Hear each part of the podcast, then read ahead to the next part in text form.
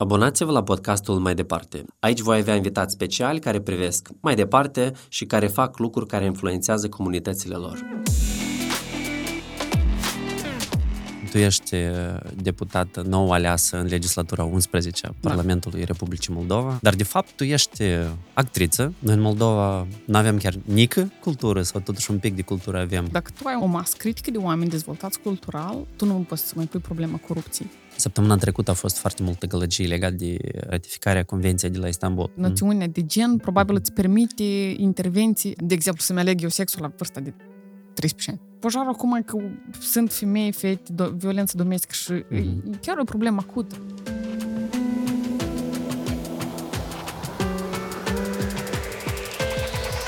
Bună, Marcela, și bine te-am găsit la podcastul mai departe. Bine ai venit! Da, bine și eu te-am găsit, Artur, și mulțumesc mult. Îmi pare bine că avem posibilitatea să discutăm. Eu sunt prezent de la început. Tu ești deputată nou aleasă în legislatura 11 a da. Parlamentului Republicii Moldova. Asta mai nou, calitatea ta. Exact, foarte poziția nou. Trei ta. luni. Azi, Azi... Fac, nu. Nu, nu, nu, nu. Când, când, când a fost prima ședință?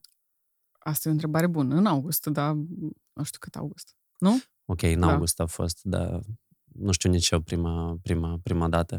Dar, de fapt, tu ești actriță, mm? uh, lucrător cultural, da.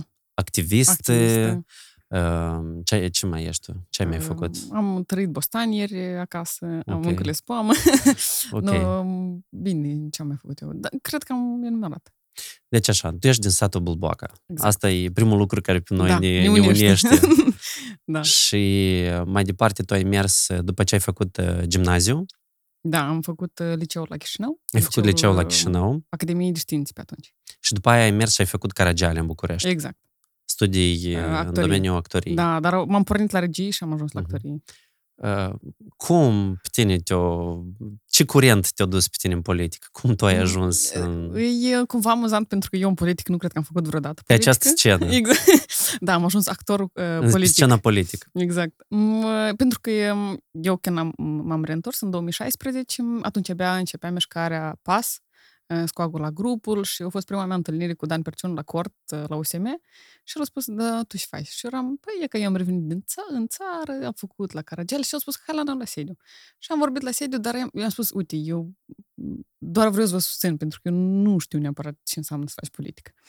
Și a spus, păi sigur, și de acolo eu am început să fac spoturi pentru pas tineret, au fost scenarii regii, după care ușor, ușor mi-a dat responsabilitatea să fac spoturi pentru candidații la primar, la primărie și eram, wow, vă sunteți siguri că eu n-am, n-am mm-hmm. special. Adică eu, eu știu că acolo e o chestie de comunicare, cum arătăm omul, da, din și prisma și asta a fost cum foarte diletant din partea mea. Deci pe tine, practic, te-au luat așa direct de pe băncile da, universității și te-au aruncat fac, în foc. Exact. Și n-am făcut neapărat actorie. Am făcut așa, știi, regii, filmuri și pentru... Eram foarte fericit pentru că primarii au încredere asta și mie, pentru mine a fost surprinzător. Deci cum poți să-mi dai mie așa responsabilitate? Și ulterior am avut și alte spoturi chiar și la da, colaborare la spotul prezidențial cu biografie președintelui, acolo a fost da, super. vreau să spun că lumea care ne ascultă, mă, probabil și ți-au recunoscut și vocea. Da, și vocea, ești exact, cea care exact. spunea, votăm exact, pe 11. Exact. Cum? Ia spune, pe 11 cum? iulie votăm pas. Exact. și ești mulțumită de această experiență? Ce ai învățat da. până acum? Păi eu am învățat foarte mult rolul unei echipe, extraordinar, și puterea grupului, uh, și puterea de a fi strategic și tactic în uh-huh. direcția ta. Ia ne explică ce înseamnă Pentru strategic că, și tactic. Uite, eu uh, când eram uh, în sediu, vechiul sediu, eu observam o echipă de oameni care exact face și își spune. Deci ei vedeau Moldova într-un anumit fel, uh-huh. cu anumite valori, și asta se întâmpla și ei au mers sigur pe calea asta consecvent. În 2016, doar având acest scop foarte clar. Moldova fără corupție, fără... Bă, pare un pic de știi, respectător mm-hmm. cuvântul corupție, eu cred că de toată lumea s-a săturat de el. Dar eu cred că, în primul era... rând, s-a săturat de esența corupției. Da, exact, de esența, de esența, de, exact, de cuvânt. Exact. Și mai, da, da, da. Uh, și oamenii asta au făcut. Deci din 2016 și-au propus foarte clar și am mers pe asta. Ce înseamnă? Uh, alegeri prezidențiale, mergem acolo, alegeri locale, facem acolo, alegeri parlamentare, din nou. Adică foarte... Asta înseamnă tactic. Deci tu erai prezent la fiecare eveniment, uh, național, local, politic. Da. Să lăsăm un pic politica Da. la, la o parte. Da. Vreau să încep cu începutul, cu studiile tale. Mm. Tu uh, cât ai învățat, ai avut și niște experiențe profesionale în domeniul teatrului Da. uh, și a filmului în România. Povestește ce ai făcut acolo, pentru că știu că ai luat și niște premii. Uh, Da, eu am, uh, am rămas surprins în primul rând că am luat uh, um, Bine, deci fii în anul 3 aleasă într-un spectacol uh, Tu ai jucat-o pe Julieta. Exact, am jucat-o pe Julieta în anul 3 și asta era o chestie foarte Mhm. importantă, dar a fost așa o condiție foarte clară din partea regizorului, domnul Victor Ioan Frunze. Marcelo, uite, tu ești ca o balerină cu un picior de lemn și Mhm. dacă tu până pe 31 august scapi de accentul moldovenesc, tu ai să joci. Dar dacă nu, așa, și a fost foarte, foarte clar în, în direcția lui, regizorală și, și am lucrat la asta. Cum, Mm, și pentru tine tehnic. asta a fost ok, adică o, o chestie, o solicitare ok, din punctul tău Ah, de uite, vedere. eu Asta e o eram, problemă, uh, accentul moldovenesc în București? Da, e o problemă pentru că tu... Vorbirea este un instrument de comunicare și dacă un pic se sezează la ureche, tu cumva începi să crezi cum stai străin de grupul tău. Mhm. Și mm, începi să-l... Dar eu cred că eram foarte tânără pentru cerința asta și pentru mine a rezonat ca și cum mi se cere să nu fiu eu sau să nu sunt lucrurile în felul cum eu m-am obișnuit, pentru că dacă tu te exprimi în felul ăsta, tu așa crezi că tu ai înțeles viața, așa tu îți exprimi emoțiile. Și eu am ajuns să fac asta tehnic foarte curat, foarte bine. Și după care discuția era, da, Marcela, dar tu nu mai transmiți nimic. Și era Ai pierdut din, uh, ai, ai pierdut din, din originalitatea chestia, exact, ta, din autenticitatea ta. autenticitate, exact. Și tu deja îți pui probleme la nivel de ființă, cred că știi de unde sunt eu, da română, da moldovenească, da accent, Mhm. până ajungi să fii un echilibru, dar cred că asta ține cu o maturitate pe care eu cred că atunci nu am avut-o. Și ce experiențe profesionale ai mai avut în uh, România? Ai Uh, jucat la acest teatru, da, cum la se numește? teatru Um, Metropolis. Metropolis? Da, exact. După asta, Mhm. la, tot cu dumnealui am făcut uh, la Centrul Cultural Bălcescu o noapte furtunoasă, Fozița. Um, continuam în același timp și spectacolul de licență Nopți Albe, care, pe care l-am făcut cu doamna Andreea Vulpe. Am avut, o, la fel, în anul 3, un um, rol secundar într-un film, într-o producție română-germană cu Anca Miruna Lăzărescu. Um, asta a fost experiența mea de film și după asta um, în uh, scurtmetraje la colegii mei. Vera Surățel, uh, chiar a prezentat filmul anul ăsta la Chișinău. Mm, și cred că așa. Filmul se numește Dacă nu ești sigur nu lua sau Da, cum? da, da, dacă nu ești sigur, nu lua. Mhm. E o prove- poveste foarte frumoasă care a început cumva din background-ul regizoarei ca Mhm. poveste. Ok, dar cum tu vezi mai departe să combini uh, dragostea ta pentru actorie cu dragostea ta pentru politică? Păi nu știu, mă gândesc, sincer, chiar azi scriu o scrisoare oficială la ANI să-mi spună cât e de legal și cât de tare pot să fac, Mhm. pentru că dacă m, asta e activitate de creație cumva, nu e activitate nici didactică, nici științifică și rămâne să aflu. Adică cât e de posibil. Poate fără remunerare m, pot să, pot să fac. Deci în caz că nu este posibil să le combini, o să continui partea asta legată de actorie ca voluntariat. Așa mă gândesc. Uh, poate o combini cu activitățile pe care tu le faci împreună cu colegii tăi uh, de genul Art în Mahala. Mhm. Povestește pentru cei care nu știu uh, Proiectul? ce, în ce constă Art în Mahala, pentru că sunt niște performance-uri pentru Da. seteni din diferite localități, făcute de câteva ONG-uri, din câteva localități. Da, dar nu sunt doar performance-uri. Adică conceptul artă de Mahala a venit de la ideea m, de la Beethoven în Mahala. Uh, pentru De la că- ce? Beethoven în Mahala. Aha, ok. Dar înainte de Beethoven în Mahala, Rusanda împreună cu ONG-ul ei Arta Azi au făcut un atelier Mhm. cu Vasiluța Vasilache într-o familie. Și s-au gândit conceptul ăsta e foarte minimalist, adică tu ai un atelier într-o familie, Îmi pare că au făcut asta după ce s-a început pandemia, ca un Da, fel de da, exact. adaptare. ca un fel de adaptare a Mhm. formatului restrâns cu un număr mic de oameni. Și după care, după Beethoven în Mahala, la fel, noi am avut uh, spațiu deschis, un număr restrâns de oameni, era până la 30 de oameni. Și după asta, numește noi cu Rusanda, am spus că hai să facem artă în Mahala, dar asta înseamnă deja concerte de muzică clasică, ateliere. Mhm. Noi am avut anul ăsta atelier de pictură, de ceramică, de artă fotografică, Mhm. o rezidență de teatru și da, o- și un performance de m, poezie. Um, concerte de muzică clasică, am spus. Așa, deci da, și au fost în peste 10 localități, în trei rămâne diferite. Unde de ce, suntem dar noi... de ce e necesar, în general? Ce vă motivează pe voi să faceți aceste activități? E Vorba de niște proiecte de unde voi sunteți plătiți sau aveți da, alte da, da, scopuri? deci, o motivație, o nu, misiune? Nu, noi am fost plătiți, cred că când am fost surprinși că am, wow, suntem și plătiți pentru asta, pentru că inițial au apărut doar dintr-un spirit foarte civic, pentru că tu simți Mhm. nevoia um, accesul la cultură în localitățile rurale. Pentru că faptul că tu ai o casă de cultură în sat, asta ți nu-ți garantează că tu ai să vezi acolo spectacole sau ai să ai Dar noi ateliere avem sau... case de cultură în sat? Noi avem multe case de cultură în sat. Noi avem peste vreo, nu știu, știu că numai vreo 52 sunt într-o stare variată și au nevoie de reparații, dacă nu mai multe, dar um, noi avem uh, case și, cul- și cămini culturale, dar ele cumva tendința de, de a fi transformate în uh, centre multe nu centre, mai bine nu spun ca să Ba da, nu... centre, un fel de centre cu- de utilitate publică unde pot să Da, întâmple mai multe mai multe lucruri, lucruri, nu da. doar... uh, Exact. Și problema, de fapt, cu aceste case de cultură și cen- um, cămini culturale este managerii. mhm.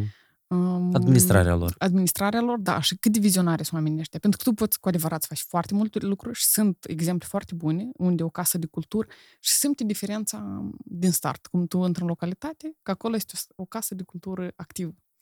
Tu asta vezi prin filozofia oamenilor, prin felul lor de a comunica, prin felul de a întâmpina un om care lor le străin sau nu le străin sau un subiect.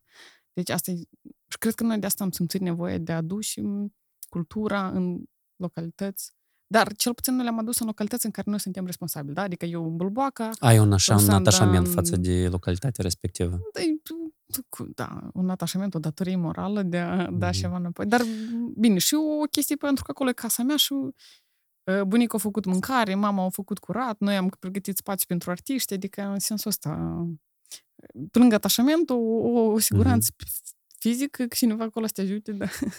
Tu ești în Comisia Cultură, Educație, Cercetare, Tineret, Sport și Mass Media. Mass media, da. Da, tu în același timp ești un, un ambasador al industriei Da. de, de actori da? De- și al castei oamenilor de, de creație, cultură exact. din, din Moldova în Parlament. Uh, Noi, apropo, în Parlamentul ăsta putem spunem că femeile sunt foarte bine reprezentate. Da, Tinerii cât de cât, cât de cât. cât de cât, poate și mai bine.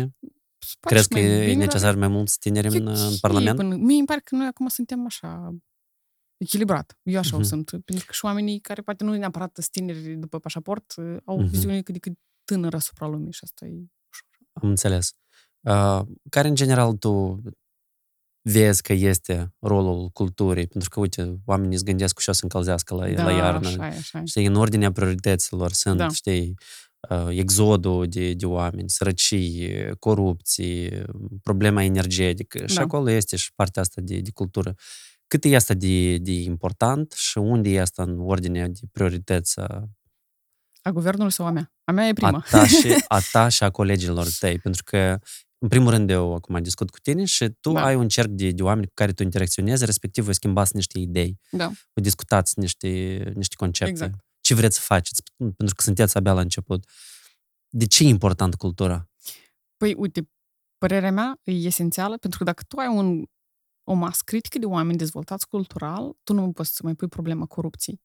Adică eu cred că o cultură adevărată pe care tu o poți educa, educă și anumite valori, uh, îți creează un set, o, o viziune, nu neapărat um, egocentrică și așa foarte, um, hai să fac repede o schemă pentru mine, pentru câteva rude, tu înțelegi că e vorba despre mai mult. Chiar și viața ta pe pământ e un pic vorba despre un pic mai mult decât câteva rude și câteva oameni. Și atunci tu rezolvi un set mai mare de probleme. Vorbeam chiar Mhm. cu domnul Belei, care el e responsabil pentru medicină și povestea un caz despre um, niște pacienți care au depus o plângere și așa agresiv și așa, ta, ta, ta, împotriva sistemului medical și i-au dat în judecată. Și eu spuneam, dar dacă oamenii ar fi avut o altă cultură asupra morții în sine, cum ar fi funcționat atunci spitalul? Și eu cred că el așa relaxat a spus că cred că mult mai ușor. Adică cultura nu se limitează doar la faptul că eu consum un concert sau merg la un festival, uh, vizionarea anumitor filme, el participarea în ateliere, fie de pictură, de creație, de teatru, adică îți dilată conștiința asupra mai multor aspecte ale vieții. Și tu atunci devii mai conștient și mai, mai în armonie cu lucrurile din jurul tău. De asta, pentru mine, revenind la întrebarea ta, eu uh, cred că e un subiect care rezolva multe altele. Mhm. Nu știu dacă am cifre acum ca să demonstrez asta Ministerul Finanțelor, dar să le spun că, uitați, dacă investiți în cultură, calitatea vieții și bunăstarea oamenilor uh, va fi poate mai, Ok. mai ridicată. Noi în Moldova avem chiar nu avem chiar nică cultură sau totuși un pic de cultură avem? Nu, Ce noi- notă ai dat tu Mm. culturii din Moldova? Uite, nu știu dacă putem nota cultură. Noi avem uh, indicele vieții culturale, care poate Mhm. fi cuantificat uh, și colegul domnul Vecislav Repcinski m-a ajutat foarte mult cu un raport clar în direcția dată. Deci indicele vieții culturale, el poate fi calculat. Deci la România există un uh, centru de cercetare și uh, consultare pentru cultură, în domeniul culturii. Și tu poți calcula, uh, ținând cont de infrastructura pe care o ai, produsul cultural și consumul cultural. Mhm. Și acum tu nu poți spune cultura. Deci nu- cultura există, pentru că noi existăm ca civilizație de când existăm, da? Uh, Tu nu poți evalua un... Noi putem să evaluăm care e infrastructura după anumiți indici, care e produsul după anumiți indici și care e consumul după anumiți indici. Și avem, cred că, întrebări la m, foarte multe aspecte. Pentru că, iată, noi ca stat finanțăm instituția. Noi nu Da. finanțăm activitatea. Și poate ar fi mai... Noi cumva cum asta Deci ne... să schimbați paradigma din... da, uh, nu paradigma schimbarea culturală. instituției, dar să... Schimbi, ac- da, niște programe sau, Exact. niște, sau niște Exact, proiecte. Și exact. crezi că o să se modifice... da, absolut sigur. rezultatul. Pentru că m, s-a terminat acum proiectul ăsta, Strategia Cultura 2020, și acum urmează o nouă etapă de a elabora strategia de cultură. Dar cred că înainte de a elabora o strategie trebuie evaluată. Păi da, Cumva păi asta ceea ce- e raportul despre care eu spun Mhm. acum, că el este acest raport, urmează, cred că noi să-l publicăm, să-l discutăm mm, și să înțelegem toată lumea în ce context noi ne aflăm. Dar revenind la întrebarea ta, că nu poți să dai o notă Mhm. culturii, tu poți să dai uh, să apreciezi anumite fenomene care se întâmplă. Da? Deși noi ca stat finanțăm uh, instituțiile de teatru și instituțiile teatral-concertistice, nu au crescut neapărat producțiile teatrale. Am înțeles. Știi? Dacă ai văzut discuția mea cu, cu Serge Chino, Da. și noi discutam e că ce a făcut statul până acum pentru... Noi vorbeam cu dânsul concret despre sport. Mhm. Și spunea da, că, da, ok, da, că să dau niște bănuți, să dau puțin buni, dar de cel mai multe ori banii ăștia se duc în uh, reparații. Da, pentru că exact, oamenii au exact. uh, uh, slabă imaginație de ce ai putea tu să faci Cu cu banii, banii, cu, cu banii da. pentru a dezvolta un sector. Ce să facem? Hai să facem evroremont. Exact, exact. Ok, ce putem să facem cu acei puțini bani care sunt sau cu banii care o să apară suplimentar pentru a dezvolta cultura în Moldova? Deci, ce, în primul rând, noi cu adevărat să implementăm în cultură, pentru că o altă problemă care m-am întâlnit e uh, bugetele locale, care sunt pentru cultură, dar ele merg la iluminare, la reparație, la nu știu, adică cumva e un sector care nu, nu e atât de important acum. O Mhm. să trăim, știi, vorba ta, trebuie încălzire, mâncare, na, na, na. Mm, Dar eu cred că asta e o- de acordat Mm, Chiar și în raportul ăsta pe care, la care mă refer, e, e vorba despre faptul că Ministerul nu are pârghii de a mm, de a, eu nici nu știu, de a monitoriza activitatea administrației publice locale, cât de bine a fost realizat bugetul pe cultură. Dar asta, cred că trebuie din, cu asta de început, de văzut, ca lucrurile să fie mm, realizate. Exact. Deci dacă banii au fost alocați pe cultură, vă rog frumos, hai să realizăm pe cultură. Dacă nu aveți idei despre ce se poate de făcut în satul vostru, Mhm. E- Există oameni care poate să ofere și există rămani care apelează la experți care le, le, le realizează strategia de Mhm. dezvoltare a culturii în reunul dat, ținând cont de specificul uh, realului. Da, poate acolo oamenii ți covoare și așa și așa. Și după asta hai să vedem care e strategia noastră de dezvoltare anume în reunul dat. și asta e... uh, Deci, cum? Nu e problema, cred că atât am bani, cât în vorba de manager, despre cum am mai spus. Deci când vorbim despre manager, noi vorbim de, de oameni, de Exact, capitalul de om- uman. Care capitalul este, uman. care este capitalul uman al industriei de cultură din Moldova? Noi avem uh, universități Uite, la noi este care, AMTAP, care produc pregătește, oameni noi da, pentru care, industrie. da, da, anul ăsta, de exemplu, au absolvit, cred că, trei oameni, management cultural artistic. Mhm. Asta e un pic. Deci noi avem, cred că, nevoie, și asta îi în uh, prioritățile noastre, de un m, cadru de calificare a managerilor culturali continuu. De mărirea calificării Și lor. mărirea calificării, dar în același timp cam deci eu, dacă sunt director la Casa de Cultură, eu nu mă plafonez și gata, Mhm. știu tot ce se întâmplă în domeniul cultural. Eu mă formez continuu în domeniul cultural, fix, fix cum și un profesor trebuie și anumite formări. Adică Mhm. cred că trebuie de lărgit un pic viziunea managerilor noștri culturali. Cât e delegată și interdependentă scena culturală din Moldova de cea din România? Mm, super conectat. Adică noi săptămâna asta, cred că luna asta am avut uh, Teatrul Național Mihai Eminescu, care a avut 100 de ani și au fost împreună și Mhm. actori români și spectacole aduse. După asta au fost uh, la Satiricus, după asta au fost zilele filmului românesc. De- Eu văd o colaborare foarte strânsă între... Ok. Nu-ți pare că uh, acest exod al tinerilor care mm-hmm. se întâmplă la nivel național în Moldova, se întâmplă și în domeniul culturii la fel, neavând oportunități aici în Da. Moldova, tinerii noștri optează să plece, în primul rând în Da. România și dacă pot deja și mai departe. Da, absolut. Păi, cred că toate exemplele pe care noi le avem, uh, Valentina, Ana Fornet sau nu știu și mai deci mult, nu vreau să dau, bine, nu dau nume, dar foarte mulți tineri care au plecat. Poți să dai nume Da. și, și tu la un moment dat ai Exact, plecat, și eu dar, am dar ai plecat. revenit, pentru că ai, ai avut Nu unde știu să, să să revii cumva, nu? Dacă nu era probabil implicarea ta în politică, probabil că nu, st- nu stătea aici. Eu am auzit Da. de foarte multe scandaluri din teatrele din Moldova, cumva. Da, Ceva cu cineva da, nu da, se da. înțelege, Ceva, ceva cu exact, cineva ceva se- acolo, o bârfă, o chestie, o Mhm. de asta foarte, uh, așa, o, o, o problematică foarte mică. Um, Dar cred că asta și-a fost un avantaj al meu, pentru că nu am activat foarte mult în teatru. Adică am fost într-un singur teatru și acolo era o echipă foarte mic Mhm. și un, așa, de formare.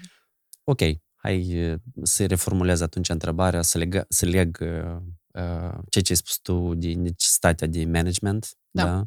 cu această colaborare cu colegii din România. Din România. Mhm. Poate ar fi o soluție să faceți și niște import de soluții, Da. de, de know-how care funcționează și în România, dar poate și în altă parte, în Germania, pentru Da, că avem da.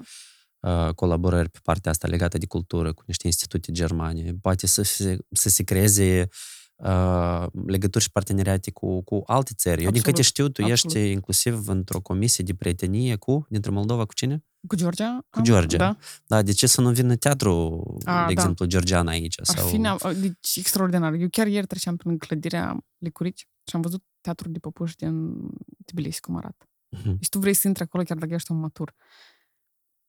La noi nu e cazul. Da, adică nu, nu vreau să supăr licurici, dar eu cred că trebuie de... Pentru mine încă o prioritate. Mhm. Dacă revenim la priorități, te rog. Adică Chiar- e o chiar se recomandă. super prioritate uh, cultura pentru copii și tineri. Pentru că ei sunt atât de creativi, ei trebuie să devină participanți în proces cultural. Adică nu doar, că ei nu sunt doar consumatori. Ei acum au o abordare atât de creativă asupra lumii încât eu cred că trebuie de valorificat și trebuie să fie ei s- real creatori a m, produsului cultural. Mai, eu când eram uh, mic de tot, pentru mine erau produsele astea cu Maria Mirabela, Da, da, da, da, da. producțiile românești care cumva mi-au deschis te-au mie, marcat. mie ochii și m-au marcat ca Da, da. adolescent sau copil. Uh, Pe tine ce te-au marcat? Care sunt uh, influențele tale? Uh, eu cred că foarte mult desene animate rusești. Da. De astea, m, Cu Leopold? Să use mult. Da, Leopold, nu păgădi, deci este Mhm. mm-hmm. toate toate care de acolo. Disney mai puțin. Um, dar, uh, din nou, uh, eu nu mi-am dacă am fost la teatru de păpuși când am fost mic sau așa. Chiar nu mi-am Dar ce se întâmplă pe plan internațional pentru copii, eu sunt încântată. Adică am văzut niște spectacole de păpuși sau chiar Mhm. nu, n- real, există potențial și ar fi de- tare, tare bine ca acest exod de tineri să nu se întâmple și de asta să comunicăm foarte mult cu copiii, chiar la nivel. Legat de exod de tineri, foarte scurt aici un comentariu din partea mea. Probabil că el trebuie transformat în avantaj. Dacă noi avem Da, atât de exact. mulți uh, tineri în afara țării, Da, probabil că trebuie create niște premize ca ei să poată să uh, să vină cel puțin temporar da, acasă da. Ca, să, ca să aplice, ca să poată să absolut. Spună în practic ceea ce îi văd și ceea ce îi învață pe psihotare. Și eu așa cred. Și probabil e- voi ar trebui să deja să să discutați cu vedem la colegii nivel de viziune, da. da. ce ați putea voi face pentru asta, cu ministrul Prodan, cu, Da, cu, da. cu și apropo, alții. eu cred că asta e un avantaj ce se întâmplă acum, că există oameni deschiși pentru a Mhm. discuta concepte, nu a discuta, știi, interes. Și asta îmi pare... Dar legat de influențe și de piața României, eu chiar mă uitam la show-ul ăsta, nu știu dacă tu urmărești um, Superstar Da, România. nu, nu l-am urmărit, dar Nu am l-ai fost urmărit? participant. Ai fost participantă la ce? A, nu, o prietenă de-a mea, uh, Rusalina, eu au fost... Uh, o prins curaj. Ei e actriță, Mhm. de fapt, și uh, au venit în Moldova, eu am dus-o la un studio de registrare și am dat un pic de curaj, hai cânt Rusalina, și s-a dus, s-a dus la Superstar România și la un punct dat trebuie să vină un prieten să o susțină și Marcela Clark trebuie să vii tu. Și am fost la Superstar România și am... Uh, hai, poți să mă vezi acolo 3 secunde, cum Da? eu o îmbrățișez și m-am N-am bucurat văzut. că a luat, uh, da, da, da. A luat uh, Golden Ticket-ul, merge Exact, mai a luat departe? go- da, cred că, da, dar uh, înțeleg și tu te referi despre faptul că mulți oameni se manifestă acolo pe scena, nu? De De Republica. fapt, altceva vreau să spun. Ah, Asta spune. tot, dar eu sunt plăcut surprins de faptul cât de mare impact au uh, moldovenii pe scena românească în general. Da. Nu vorbim doar despre cultură, Da. vorbim și despre, și despre muzică, în primul rând, că am impresia că moldovenii acum domină topurile din, uh, din muzica românească. dar mă refer mai mult la influențe. Eu am impresia că, uite, faptul că tu ai, te-ai lăsat așa cumva și ai învățat mai mult și te-ai inspirat din uh, desenele animate Mhm. rusești și din Da. cultura rusească, ne creează nou, de fapt, un, un avantaj competitiv Absolut. Pe scenă, Eu pe, îs- pe oferta culturală, cumva Total de acord. românească. Da. Și acest mix, cumva, de, de influențe, cumva, și, și balcanic un pic. Și Da. poate un pic uh, turcesc, știi, și poate Da, absolut. influența din Est, creează un melanj foarte, foarte specific Mhm. pentru Moldova, care poate fi valorificat nu doar în România, dar la nivel global. Da. Adică nu văd de ce nu am încercat să fim competitivi la nivel global atunci când vine vorba de oferta noastră creativă. Nici eu nu aș vedea. Deci, crede-mă, eu exact asta. Eu când m-am dus la facultate și treceam Cehov, avantajul meu era că eu știam rusă și eu luam piesa lui Cehov în rusă și vorbeam cu profesorii mei, da, da, e cam traducerea asta un pic așa și am în vedere altceva și nu știu cum. Și lumea, da, dar cât e de bine că tu știi rusă. Deci, eu cred că noi suntem într-o situație chiar culturală super interesantă și noi nu, nu trebuie acum să spunem că a, deci apelăm doar la context cultural care e general uman valabil și eu cred că poziția asta Mhm. foarte mult ne avantajează. Asta, de fapt, e de fapt bogăția noastră Exact, culturală, exact. da? faptul că noi avem acces la, Da. la atât de multe culturi Da. care cumva, hai să spun, modelează conștiința asta hai culturală. să spun, să- o petricică care, Da, e, da, da. care se numește cultura moldovenească. Chiar, chiar Mhm. tot- total de acord. Uite, noi suntem acum în uh, instituția Moldova Film. Da, Da. Aici, pe timpuri, se făceau niște filmulețe destul de nice, care la un moment dat chiar au fost uh, nominalizate la, la Oscar. Mhm. Tu vezi posibil vreodată ca în Moldova să facă niște producții care să fie tot atât de apreciate cum sunt producțiile coreene, de exemplu, Uh, acum. Da, eu chiar cred. Uh, și De ce? rămâne De, În, în ce se ancorează această credință a ta? Uh, Păi în, în ceea ce am vorbit noi mai devreme. Uh, Exact despre asta e vorba, despre contextul cultural în care noi ne-am format ca și oameni, uh, și istoric vorbind, în care noi ne-am format. Și rămâne doar uh, din inteligența noastră să valorificăm acest potențial. Mm, Nu să-l neglijăm sau să spunem că a, asta e Rusia, asta e România, asta e... Nu, nu să-l valorificăm Mhm. ca un potențial adevărat, ca o industrie uh, a filmului. Și eu cred că e foarte posibil, dar, repet, ține de inteligența noastră de a gestiona Moldova Film, de a găsi oameni care să vrea din străinătate să vină înapoi și să aducă contribuția lor, pentru că sunt foarte mulți și regizori și oameni deci nu numai din Asta că eu am domeniul spus filmului. Moldova Film mai mult așa simbolic, că nu Da, trebuie da, să ne da. așteptăm doar de la Moldova Film să Exact, facă ceva. exact.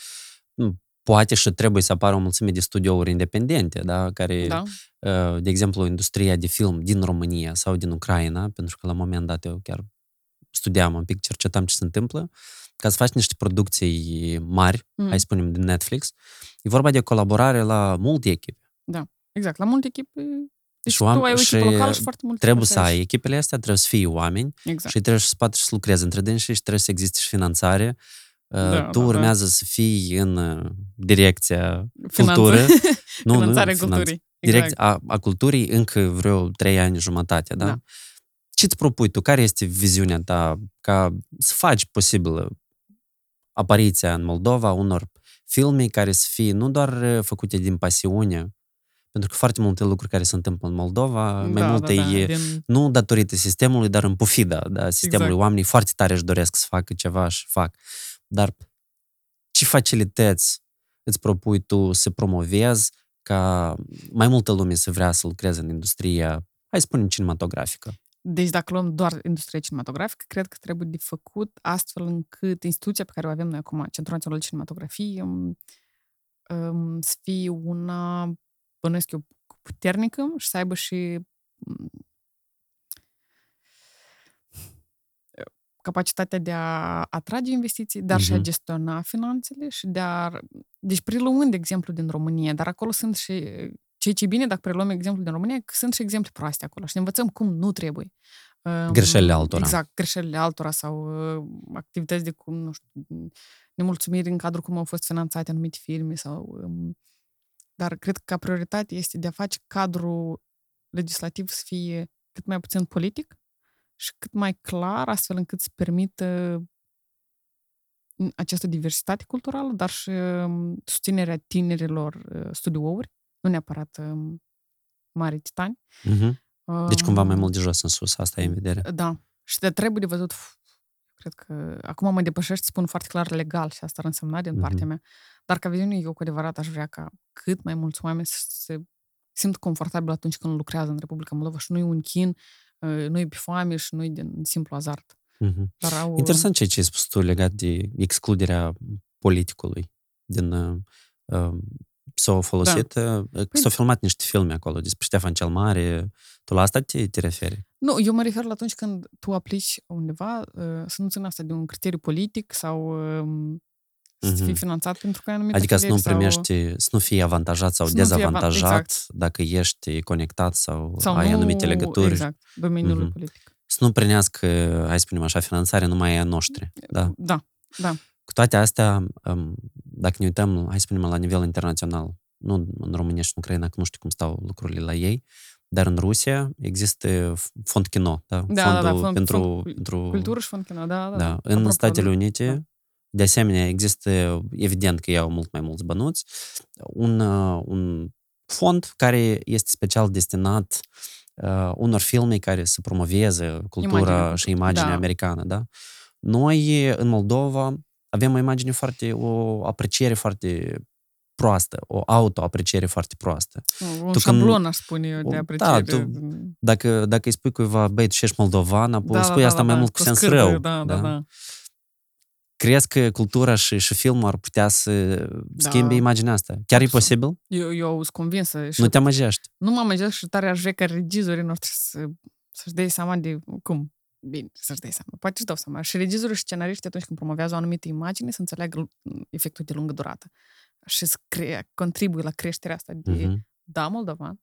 Adică, pentru că, da, eu sunt moldovan pentru că am cultura în mine și rusească și turc și așa, și așa, uh-huh. și așa, și asta pot să fac. Dar asta cred că ține din nou de inteligență de a как поддать, știi? Că, uh-huh. da, noi suntem moldoveni, super. Deci asta ține de scenariu sau asta eu ține de altceva? Eu cred că ține și de viziunea regizorului. Pentru că dacă regizorul e frustrat și supărat pe Moldova, clar ca să ne arate corupția din Moldova și de rău sistemul și așa și așa. Deci tot e necesar, dar noi vedem tot asta necesar. suficient, vedem exact, asta dar la știri. Exact, asta de pe coloană îți merge ca mesaj, mm-hmm. de un, cât poate. Dar vrei să vezi da, băieți, dar noi suntem așa de super pentru că e că noi am avut generația, noi am avut civilizația mm-hmm. cu Cuteni Tripolita. Deci tu contribui la crearea demnității naționale, încât eu să ies din cinematograf zic, păi, da, și de bine totuși sunt, sunt moldovan, dar cred Putem că asta... numi asta propagandă pozitivă?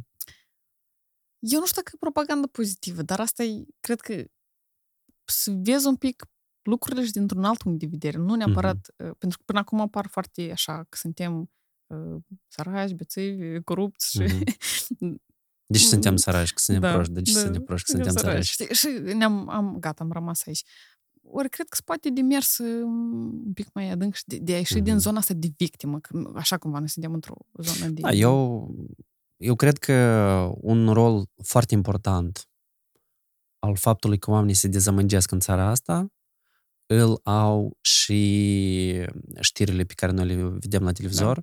pentru că ele de fiecare dată te bagă, în, te bagă în depresie. Da? Deci și dacă știrile... oh my God, dacă îți poate atât, atât de rău, atât rău, da. rău, rău, rău, rău. Pentru că, pe de, pe de o parte, da, scandalul creează audiențe, dar, da. de altă parte, asta creează niște probleme pe, și pe termen sunt lung. total de acord. Că asta nu mă uit la știri, sincer, mm-hmm. pentru că îmi pare... Deci dacă știrile ar vorbi foarte mult despre artă în Mahala, nu știu, impresiile la câțiva oameni de acolo din localitate. Da, dar asta nu face views. Și oamenii exact, la noi încă uh, se lasă impresionați și ghidați de, de, de primele audiență. Așa, da, da, exact. Asta mm-hmm. și eu mhm. sunt, că se lasă impresionați de scandal și atunci nu mai încape loc de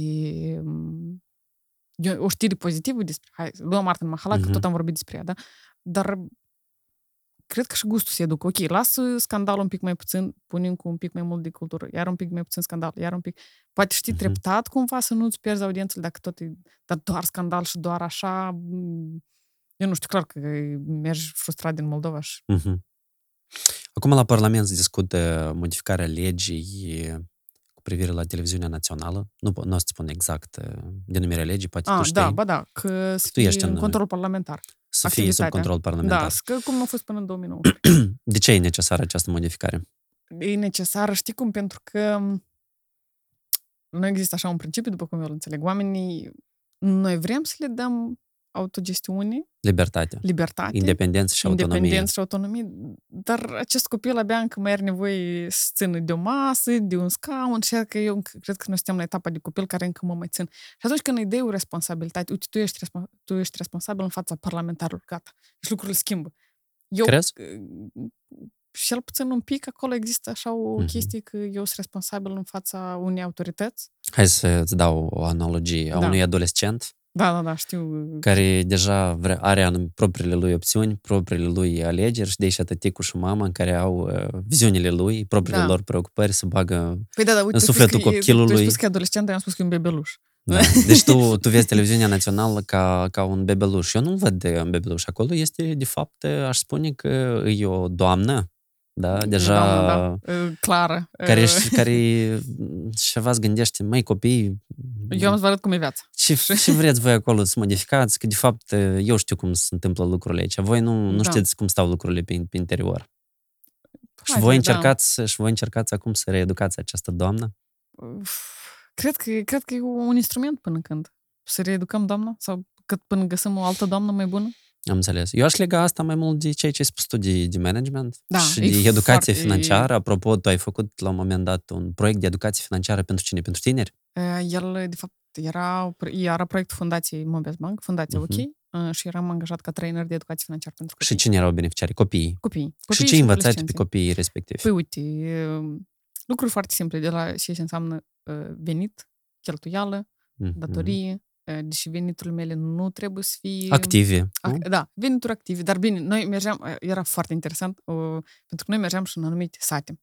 Și am fost într-un, anumi- într-un sat și um, aveam niște cartonașe de bănuți. Și eu le spuneam la copii, uite, um, tu ai făcut ceva și primești un ban, ai făcut încă asta, uite, și astea sunt banii care au venit la tine, asta e venitul tău. Și acum tu cheltui și poți să dai pentru și pentru lemne, pentru că era un- chiar sat în care nici nu era gaz Da. acolo, deci era pentru lemne, pentru așa, pentru uh, și, și pentru ce mai poți să dai copii? Și erau, poți să dai la, dai la sărași, poți să dai la oameni bolnavi. Și eu zic, exact, poți donezi. Și după asta, și ți-o mer- deci tu ai dat la oameni sărași, tu ai cheltuit bani și ți-o mai rămas bani și poți cumperi. Poți cumperi și trebuie să învățăm cuvântul investiții.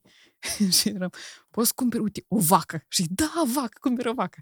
Și acum, uite, vaca dă lapte, da? Și tu cu laptele și poți face. Și erau, să-l dăm la sărași, la bolnavi. și era așa, adică tu- nu puteam scot cu, pe gură cuvântul a vinde, știi? Pentru Da. că era o altă, o altă calitate a oamenilor. Alte tare- idei. Alte idei. Super. Adică asta spun, dacă pui copiii într-un dialog, fie că e financiar, fie că e cultural, la tine îți deschide mintea și poți să Dar vii cu alte înțelegi că idei de- copiii ăștia au această mentalitate formată tot din anumite cercuri, la dâns și în Da, da, familie, da, da, da. în societate. În societate este gândirea asta. Ok, vin 5 milioane. Da. Ce noi să le cheltuim? La sărași, la da, da.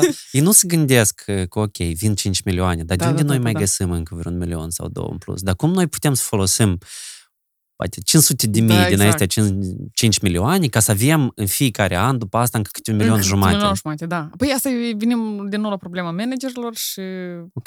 Pentru că eu nu pot spune deloc că televiziunea națională n-ar avea bani sau n-ar avea active care pot fi valorificate ca să genereze Da, alți păi- bani și să facă un produs bun. Păi asta cred că nu e problema de bani, problema e cum îi gestionezi, ca și la lecțiile de educație financiară. Nu e problema Mhm. de bani. E cum îi gestionezi. Și tu poți face niște produse extraordinare, care să țină și de cultură și de educare și să- Mhm. știrile să fie altfel. Sau nu știu, bine, nu neapărat, neapărat propagandă sau O să cenzurate. fac uh, acum o comparație pe care o spune foarte des Vitalie Șanu de la Privesc eu. Am spus că am venit noi să facem un live cu, cu o cameră așa micuță și a venit un car întreg, da. Da, de, și nu știu câți oameni să facă aceeași transmisiuni live. Deci, de fapt, noi vorbim de necesitate de modernizare și de schimbarea da. unor procese, de uh, optimizare, De optimizare. De, de asemenea de, de cheltuieli, pentru că multe chestii se fac din uh, inerție, Exact. fără Foarte să, mult. se, fără să trebuie. se iasă cumva din uh, zona asta de confort, că, băi, uite, e necesar poate de, de schimbat unele procese radical. Da. Simpla scoatere, a, nu știu, a televiziunii naționale din controlul Parlamentar. uh, la Sau- control, de da. la comisia asta, cum se numește ea? Cu Consiliul Audiovizual. Consiliul Audiovizualului la Parlament, mi se pare o un fel de așa, hai, am mutat asta de aici aici, dar esența nu se schimbă. Păi poate, nu, uite, dacă tu vii cu un raport și spun, Artur, raportul tău nu e bun, îmi pare rău, dar trebuie să te duci. Mhm. Altfel. Tu te duci. Știi, în drept este uh, se spune că tu, dacă vrei să schimbi o normă socială, tu poți sau să impui o pedeapsă pentru Mhm. ceva, sau să încurajezi o practică bună, da? Mhm. Din punctul meu de vedere, foarte multe chestii pe care noi vrem să le schimbăm acum în Moldova, e nu numai să arăți cu degețelul, și Absolut. să, dar tu trebuie Să să iei niște încurajezi. exemple Mhm. pozitive Da. și să arăți oamenilor cum, cum trebuie de făcut. Și când vine vorba de televiziunea de stat, da, eu cred că inclusiv e necesar acolo educație financiară. Nu numai pentru copii, dar și pentru Adulți. primării, Da, da. consilii, șefi de instituții și așa mai departe. Spunem despre, uh, să vorbim un pic și despre partea de tehnologie. Mhm. Uh, cum schimbă, din punctul tău de vedere, cum tu vezi uh, schimbările și influențele tehnologice în industria de, de cultură, film și și creativă. teatru, în domeniul creativ? Da. Cum tu vezi uh, această influență dintre tehnologie și, și cultură? Deci Cum o nu- simți tu pe pielea ta? Eu o simt ca pe un instrument, depinde de mine cât de bine eu îl folosesc. Acum, am- eu am văzut spectacole în care erau pur și simplu pus proiecții video pentru că e cool să pui proiecții video și am văzut spectacole în care proiecția video avea un impact atât de bun și era art videografic uh, atât de bun încât pentru tine crea un alt mesaj. De asta depinde de cum îl folosești. Și teatrele și deci, nu știu, oricare alt aspect, și muzeele, că acum este o creștere a interdependenței, da? Adi- Deci depinde de tine cum îl folosești. Pentru mine au, uh, cred că inițial au avut un, un fel de frică de asta, o doamne, Din dispare necunoscut, da? Din, mare teatru sau nu știu cum, dar am ca un avut, pericol. exact ca un pericol, dar după asta am avut o experiență extraordinară unde am făcut spectacol pe Zoom Mhm. și am rămas impresionată despre cât de tare poate uni teatru prin Zoom. Și ține doar de limita pe care o ai în cap, probabil. Dar și, de nou, cum folosești acest instru- instrument. Deci, de fapt, ceea ce spui tu, că este, de fapt, o adaptare. Da, e o adaptare O actualizare și o, a poate și o noțiunii. extensie care poate fi Mhm. și poate să-ți, um, să-ți aducă noi instrumente de a comunica și de a uni oamenii care, Mhm. care și scopul culturii, de a crea coeziune socială, prin inclusiv intermediul tehnicii. Deci, Ok. Eu o să fac paralela asta cu conferințele pe care noi le, le făceam Mhm. și de obicei ele erau uh, in person, da, cu oameni da, da, da. în sală. Și în timpul pandemiei o trebuie să trecem în totalitate mai întâi pe digital, după asta în format hibrid. Deci, de fapt, nouă ne-a permis asta, să ajungem la mult mai multă lume Mhm. decât am ajunge în mod obișnuit. Poate că prezența și legătura nu e atât de strânsă și asta e o chestie care poate fi dezvoltată pentru că când înveți ceva de la început să faci, Da. nu e atât de profund, dar de fapt asta a dus la maximizarea uh, impactului. Mhm. Și cum spuneai tu, într-adevăr eu văd uh, cumva o frică față de influența tehnologiei până când nu încerci asta.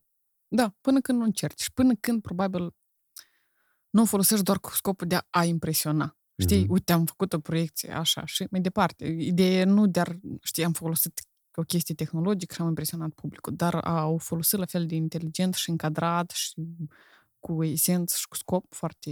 Și mi pare că poți să faci lucruri foarte Voi ați folosit Zoom pentru, pentru un proiect, da? Da, era Povestește un, um, în ce a constat uh, Uh, proiectul deci, respectiv. Noi eram cinci actori din Moldova, Malaysia, Brazilia, India.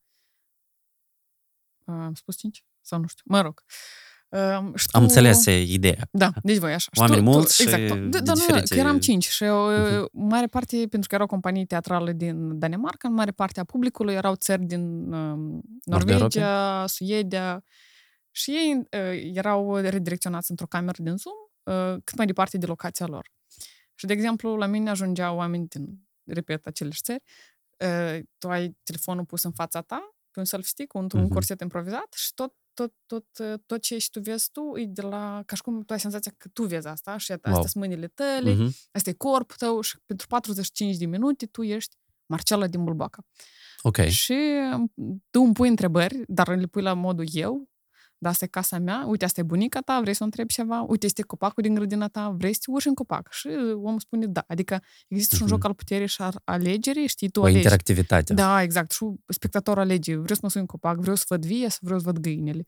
Și atunci Mhm. când mă duc să văd vie, eu un pic povestesc, dar tu ții minte că, iată, Moldova, tu știi doar că ț- țara din care tu ești, o țară agricolă, unde se exportă mult vin, voi aveți așa și o recordul Guinness și așa. Dacă când te uși în copac, tu povestești, a, dar ți-ți place foarte mult să vezi. Dar te întristează faptul când tu vezi că vecinul de acolo plecat în Germania și nu mai vine, sau vecinul de acolo. Deci tu mereu te joci cu povestea asta personală și națională Mhm. și la sfârșit tu ai o conexiune atât de puternică între că e, pentru că e unul la unul, adică e un actor și un spectator.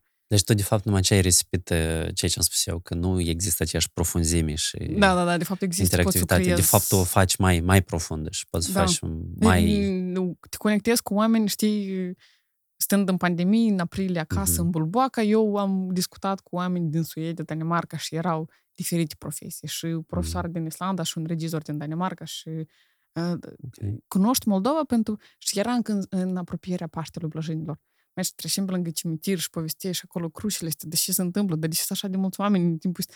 Și tu, Mhm. cre- și, adică eu, eu cred că poți face lecții de istorie și de geografie în așa format, știi? Adică... Dar și te pune pe tine inclusiv într-o poziție, pentru că în rol de actor înveți un anumit scenariu, anumite replici.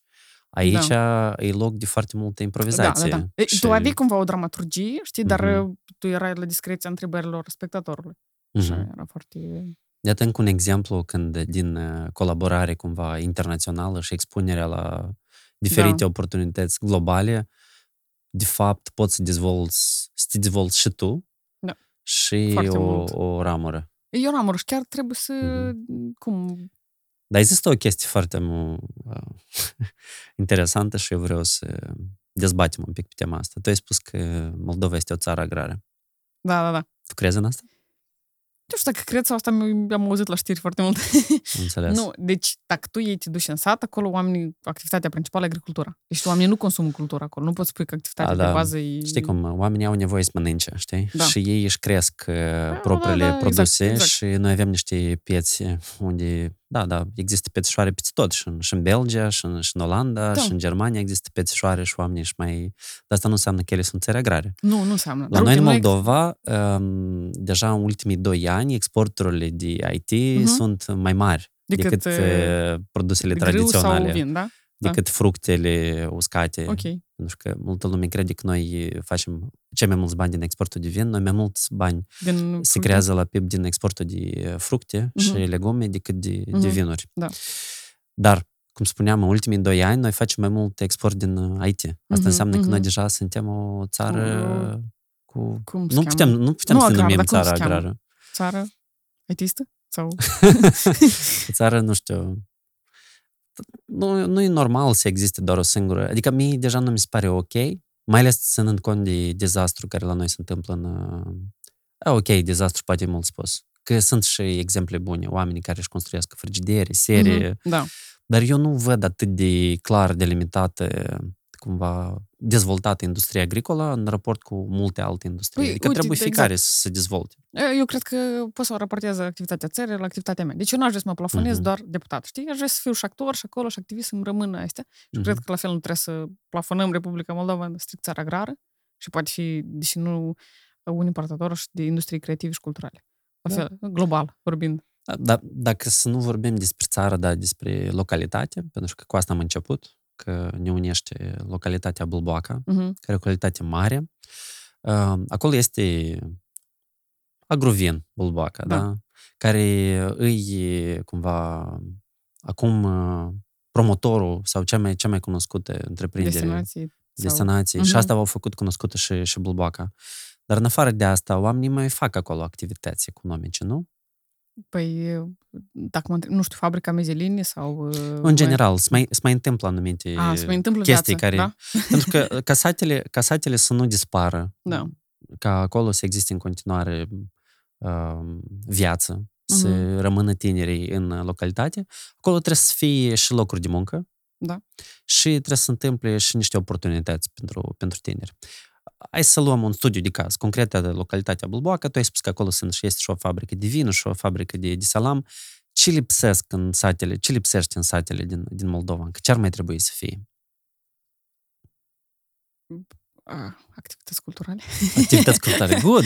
Hai să dezvoltăm. Ce fel de Da, activități culturale? culturale. Păi, um, începând cu ateliere de creație, Mhm. pictură, muzică, Asta poate Dans. se întâmple în cadrul școlilor în cadrul școlilor. sau în cadrul unor organizații, cum în cazul vostru de o dragoste. Da, exact. Ți-am spus că asta e vorba, era vorba preferată a lui bunelul Dar meu. eu cred da? că e vorba preferată la mulți oameni și eu am observat-o și de asta am ales această denumire. Știi că Foarte, îmi place tu- foarte mult. tu faci și că tu te uiți și zici că da, e de dragoste. Că... Da. Bunelul când vrea să mă convingă, să strângem niște nuși sau Da. ceva să, să lucrăm. Și hai, hai, de dragoste, Nu. știi așa cu...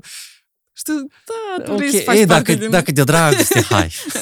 Păi da, e cam așa și noi am început activitatea asta. Mhm. Um, Da, deci activitățile culturale, culturale da, la, mm, și oportunitățile, dar e că mă gândesc cum, cum formulez oportunitățile. De exemplu, dacă eu sunt tânăr, actor, și vreau să vin în sat la mine să fac uh, atelier de teatru, cred că trebuie să văd ce salariu am să am acolo, ca să pot să trăi pe salariul ăsta sau unde mă angajez, că școala nu cred că are cadre pentru...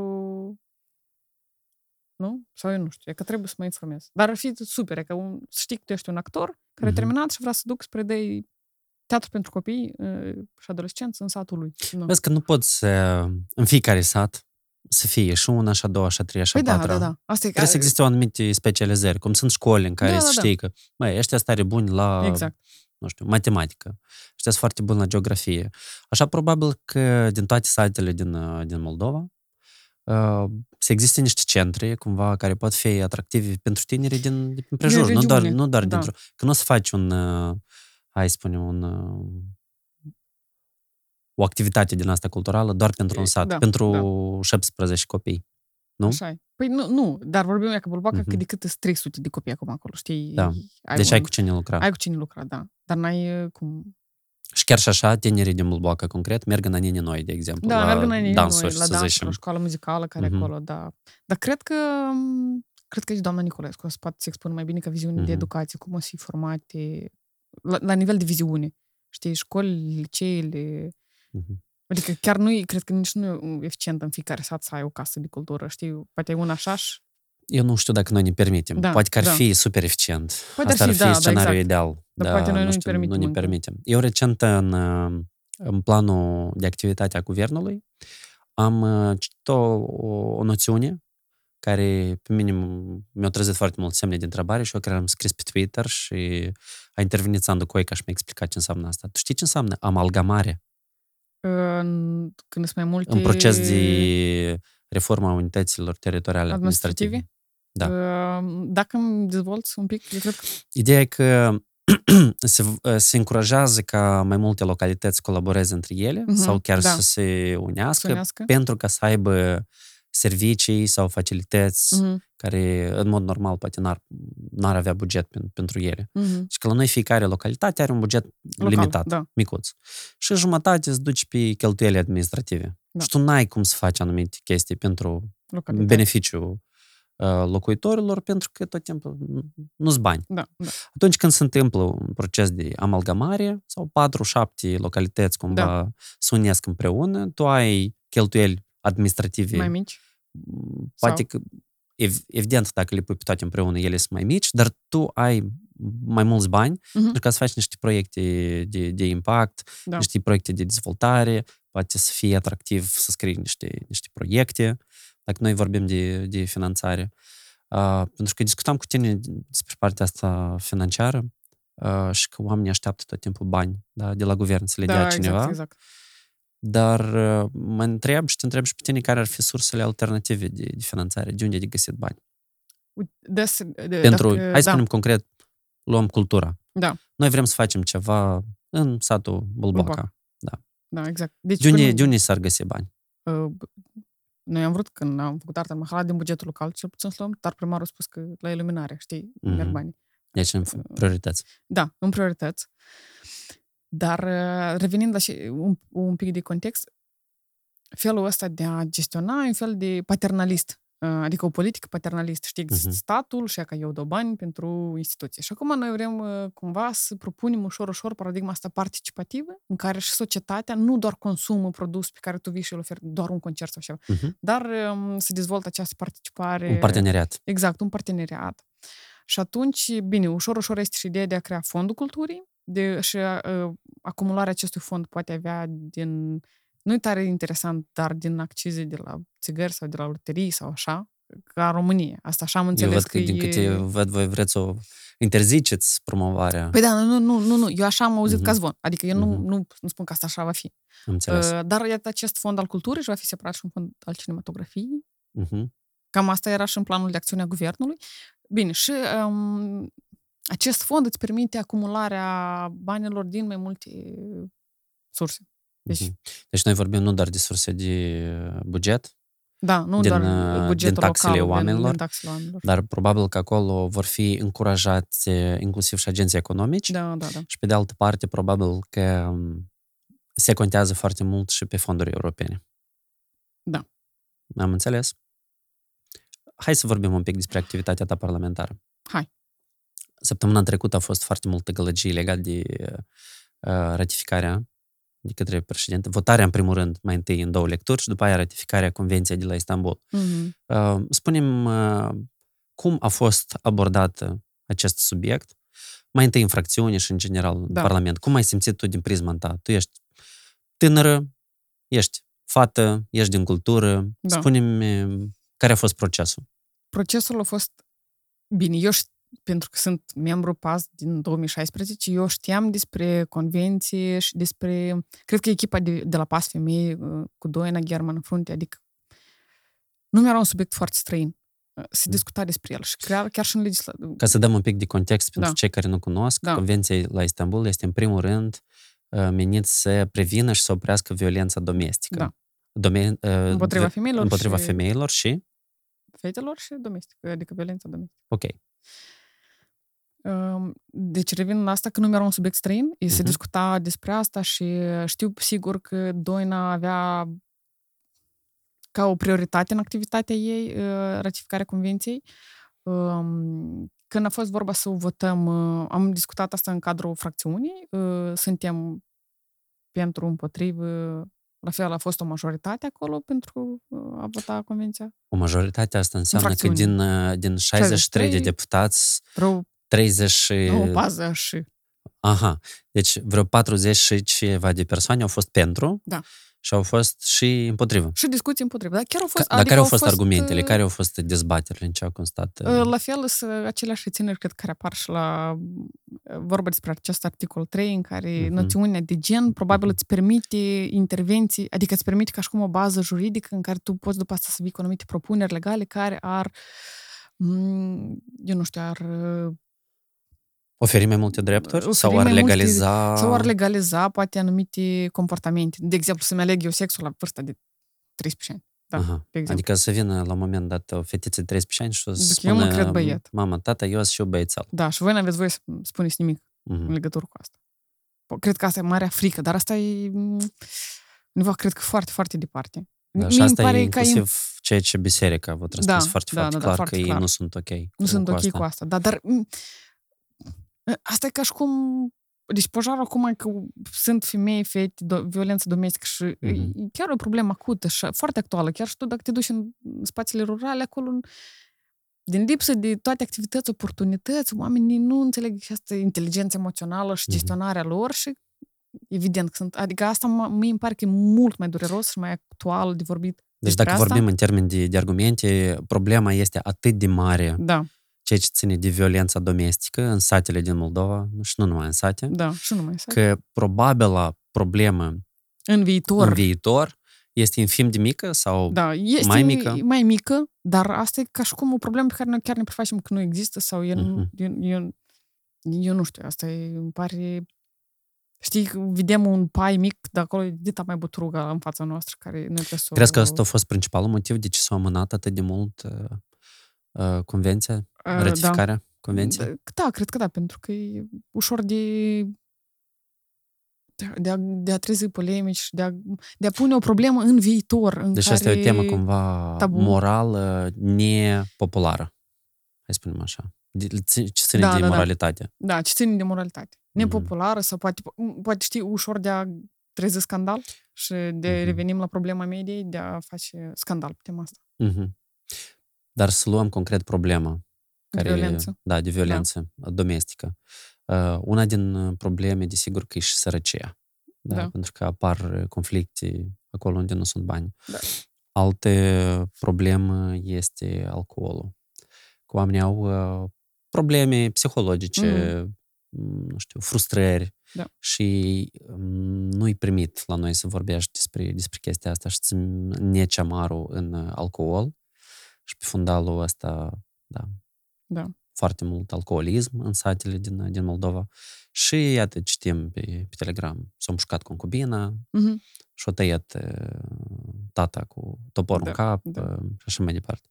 Tu cum vezi? Uh, Eu Această- văd din nou la educație culturală, mă scuze. nu, uh, nu că îmi apăr uh, Tu domeniul. crezi că oamenii ăștia care asta fac pot fi educați cultural sau, da, și sau oamenii- generația asta mai tânără poate fi educată Da. ca, să, ca să nu se întâmple lucrurile Da, astea? și, și. Adică asta îmi pare avantajul culturii pentru că ea poate discuta și cu un om adult, dar Mhm. își participă la formarea unui copil și unui tânăr. De asta mi pare tare important de vorbit cu copiii și cu adolescenții pe plan cultural. Și ceea ce înseamnă, pe lângă educația financiară, despre care se vorbește foarte mult, educația tehnologică, eu foarte tare vreau educația teatrală, dar prin prisma nu că toți o să devină mâine actori, Mhm. dar prin prisma faptului că omul își conștientizează nevoile, emoțiile și comunicarea lor ulterioară, care nu neapărat trebuie să ducă într-o formă agresivă sau până la împușcătură. Că până la urmă, probabil, la împușcătură și în spate era un conflict mic, cândva de mult nerezolvat sau nespus.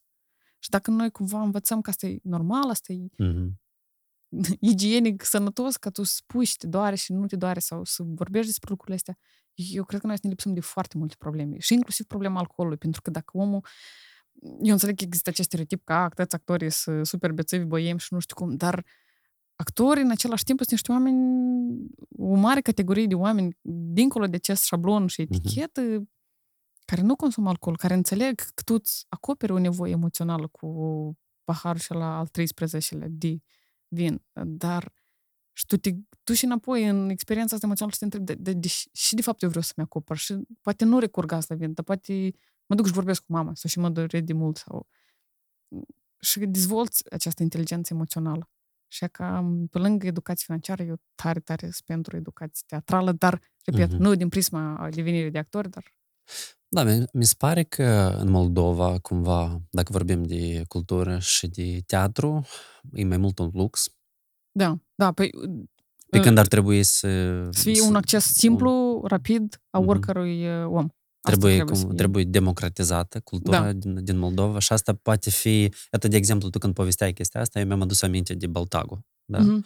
Eu cred că, nu știu dacă se face, la TVR cu siguranță este, uh, pentru că am văzut. Uh, eu de obicei nu mă uit la televizor, dar acum stau într-un, într-un apartament unde este și televizor, Mhm. cumva ceva de genul pentru mine, o experiență așa. Nouă. Și când schimbam uh, canalele, am văzut la TVR uh, teatru televizat. Mhm, Da. La noi se face așa ceva? Eu știu că sunt producții vechi care au fost televizate. Acum Ok, mi-e greu poate, să spun, poate ar uh, fi o idee, ar fi o idee, inclusiv în contextul modificărilor pe care vreți să le faceți la televiziunea națională, să încurajați și chiar să Da. vedeți care producții a teatrelor Trebuie din România, din, dar chiar și internaționale și, și nu internaționale și din România, dar în primul rând cred că produsul local Da. să-l uh, popularizați, să-l duceți în, în popor. Eu cred că m, dacă o să ajungă la un moment dat, hai să spunem, o producție foarte bună de Paltagu să concureze cu atenția omului care alege să uite la Terminator, Da. atunci probabil că pe termen lung Am uh, reușit ceva. poți un, un oarecare progres să, să, să fii obții. văzut, Dar da. mi-e curios uh, partea asta, ceea ce mi-ai spus tu, că ați discutat în cadrul fracțiunii. Au fost discuții aprinse cu privire la convenția asta din Istanbul? Nu a sau, fost discuția sau nu? aprins, dar au fost, discuții, au fost dezbateri și noi chiar la final Mhm. am uh, apreciat faptul că am avut o dezbatere democratică în interiorul fracțiunii. Și a Mhm. fost un exercițiu foarte bun pentru noi, ca echipă, să avem această dezbatere. Am înțeles. Și totuși, atunci când s-a votat, ați votat unanim. Da. Deci asta este acum cumva înțelegerea voastră ca fracțiune, că putem să discutăm în interiorul Sigur. uh, fracțiunii, Fracțiunii. dar când se votează în Parlament, trebuie să existe disciplină de partid. Poate, da, disciplină, dar uh, a să înțelegem argumentele mai târziu și a să fim de acord oricum că nu, glumesc, dar uh, nu, nu văd ca pe o disciplină sau să Mhm. spun că eu n-am votat și să-mi sară toată lumea în cap.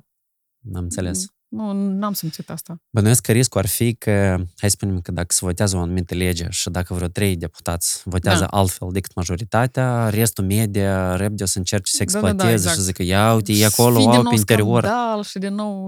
uh, Dar pe de altă parte, e și ok să existe păreri diferite, că sunteți 63 de oameni. Da, p- nu, că asta Nu, spun, în interiorul noi- fracțiunii e super ok să avem pă- păreri Mhm. diferite, dar e că din nou există acest... uh, Stereotip. Uite, nu e stereotip. Eu cum sunt din Parlament, e că există o, o cenzură a politicienilor față de media. Pentru că media are un... O autocenzură. Nu, da, o autocenzură. Adică tu te simți cumva mereu că ești privit, că mereu ești expus, dar dintr-un punct de vedere în care... Cineva mușă să facă o poză, că nu știu ce făceai în timpul Și de asta Parlamentului. facă din asta scandal și poate Mhm. poza și ai făcut înainte ședinței, dar poate oamenii și atât de tare aberau în plen încât ultima ta lucru era să te joci pentru că hai să terminăm o dată mai repede. Mhm. nu, nu vreau să justific acum nimic, dar Nici nu trebuie. În, în sensul în care Noi, lu- noi vorbeam mai mult despre luarea deciziilor cumva pe, pe interior, că Exact. mie, mie mi-e interesant eh, procesul pentru că noi spunem, ok, noi, se vorbește despre cum se făceau lucrurile până acum și că când se întâmplă o anumită schimbare, noi vrem să le facem altfel, mai Da, bine, da, mai da, democratic, da. mai transparent. Și de asta te întreb, cât este de ok ca să existe această disciplină de partid când în, în, în fracțiune există această Da. competiție, iar când vine vorba de, de votat în plen, uh, crezi că este obligatoriu să voteze toți în același fel sau lumea, la fel cum există cultura democrației în, un, în unele țări, da, chiar în cadrul aceleiași fracțiuni să existe păreri diferite și oamenii să fie, să-și asume poziția. că, da, eu votez așa, fără să fie judecați pentru asta.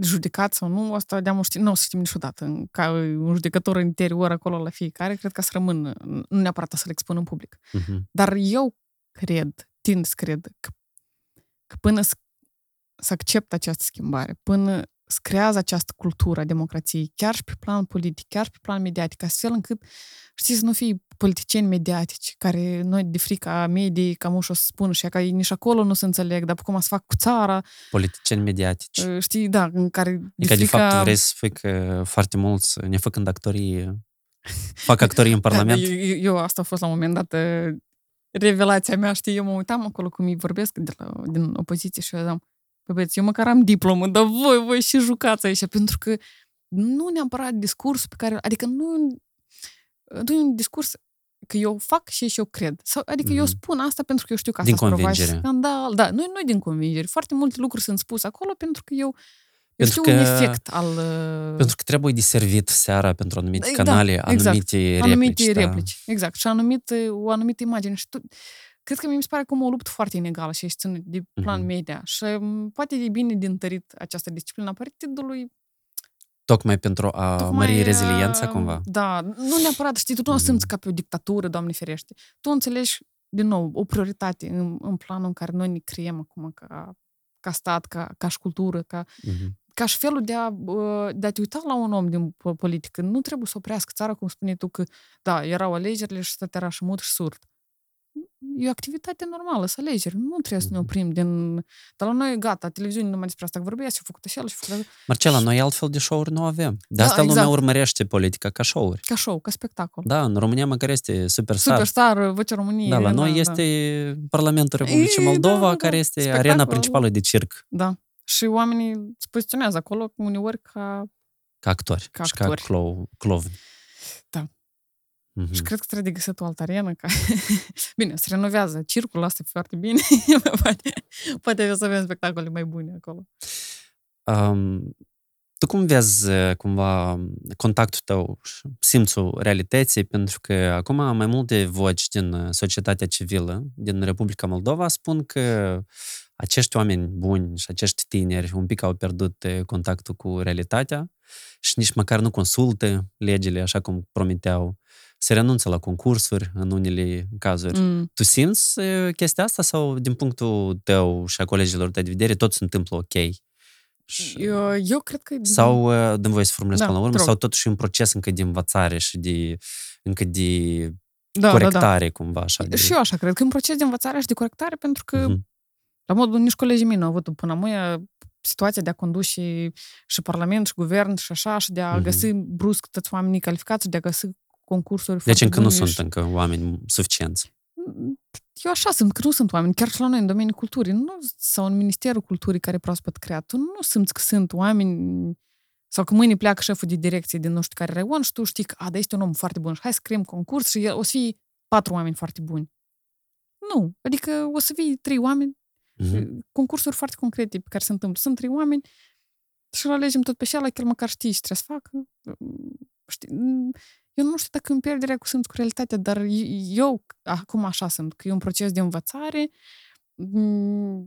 și un proces și de schimbare și nu, nu trebuie de pus uh, eu nu știu așa, povara perfecțiunii procesului, mm-hmm. știi? Povara perfecțiunii în niciun caz, dar presiunii, din punctul meu de vedere, trebuie depus. Da, presiune, da. Trebuie depus pentru că... Păi nici nu ei, hai să... Da, pentru că ușor te, te relaxezi și cumva... Știi cum? Se spune că puterea schimbă oamenii.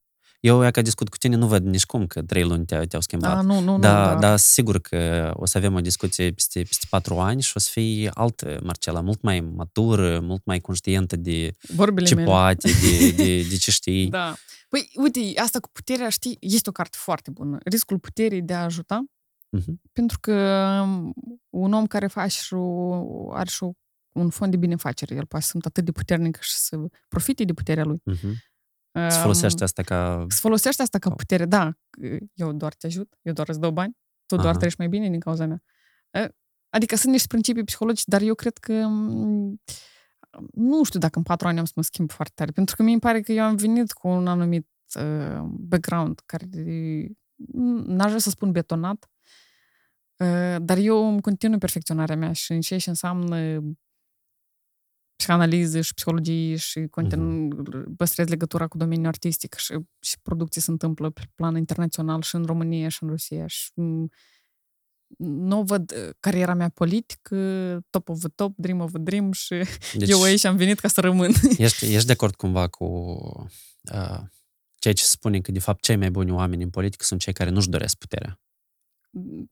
Bine, mi-e greu să spun asta, cred că. Uite, eu am ajuns nu pentru că mi-am dorit puterea, eu pentru că mi s-a propus Marcel, ar fi interesant și m-am gândit că da, deci ar fi fost interesant. În, cu oamenii potriviți, în locul potrivit, Da, în exact. momentul potrivit. Și acum, misiunea mea, eu cred că e să nu, nu că nu stric, poate unele lucruri trebuie stricate, dar să contribui în domeniul ăsta cu, cu, cu intențiile pe care le am, pentru că eu Mhm. sunt conștient că intențiile mele nu-s de a mâine să vezi un palat în Bulbaca și el o să-mi aparțină pe lângă Castel Mimi. intențiile foarte clare, de a face domenii foarte prosper și de a găsi instrumentele. Bine, poate eu n-am să găsesc acum instrumentele cele mai bune, pentru că nici eu nu am experiență administrativă, culturală și n-am terminat Boconi acolo, știi?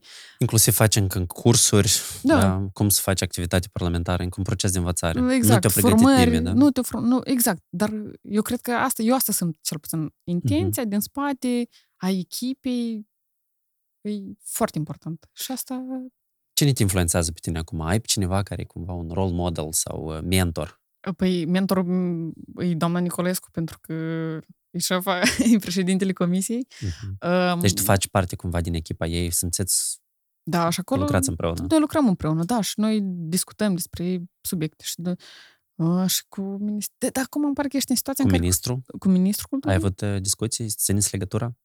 Da, păi, păi urmează acum. Noi am înregistrat vineri o lege um, când țara arde despre criza de urgență. Noi am, vot, am înregistrat abia o lege pentru atragerea investițiilor străine. Ea este modificări la legea uh, în um, domeniul cinematografiei și a Uh-huh. operelor audiovizuale. Și care e schimbarea pe care voi vreți să o produceți cu ajutorul Schimbarea acestor modificări? este de a întări structura CNC-ului, uh, să nu se ocupe agenție pentru investiții, de atragerea investițiilor în cinematografie, pentru că ei nici nu au cadre, dar nici măcar nu... Adică e cumva o struță cămilă, cum, cum se întâmplă. Dar tu ai acest centru de cinematografie și întrebarea noastră, ce faci el? Adică care sunt puterile lui reale de a aduce fonduri, de a, um, de a reeșalona cheltuielile, pentru că se întâmplă foarte multe probleme, știi, de... Mhm. Anume, pentru că filmul nu E o chestie foarte complexă. Exact, e o chestie foarte complexă și tu trebuie să-l dai asta să gestionezi niște oameni din domeniu, nu agenției Mm. de investiții. Și împreună cu Centrul Național de Cinematografie, chiar și cu agenția și au fost Deci mai elaborat multă, acest... mai multă autogestiune. Mai am ca înțeles. autogestiune și un pârghii de a funcționa. Da, exact. Marcela, mersi tare mult pentru, Mersi și pentru eu. discuție. Uite că am avut uh, o discuție și despre cultură, Despre tot îmi pare că am... ceea ce e important. Eu vreau să întreb pentru final uh, cum o să arate cultura peste patru ani, după ce se termină activitatea ta în Parlament? Deci cultura o să fie mult mai accesibilă, vorbesc de sate, mm, diversificată, uh, o să implice copiii și adolescenții și cel puțin va avea o, un concept și o viziune pe care o, o să o duc până în 2030, cel puțin. Ce-mi place că ai spus chestia asta despre viziune. Dar noi, apropo, să știi că lucrăm la viziune și conceptul culturii, pentru că noi ne-am dat seama că ceva și unde noi, unde noi ne ducem? Adică hai și da. facem, alimentăm sistemul cum este sau noi ne oprim Chiar și asta a fost și în discursul prim-ministrului și în discursul președintelui, o nouă paradigmă a culturii. Da, pentru că foarte des se acoperă cumva niște, niște urgențe, ceva arde, trebuie de stens, exact, exact, niște, exact, da. trebuie de cărpit, dar cumva nu există cumva E un obiectiv. O viziune. O, o, o viziune, viziune clară, unde noi toți mergem. Încotro. Exact. Mersi tare mult pentru discuții și, și mult succes mai departe. Tot ce faci. La fel, la fel. Mulțumesc.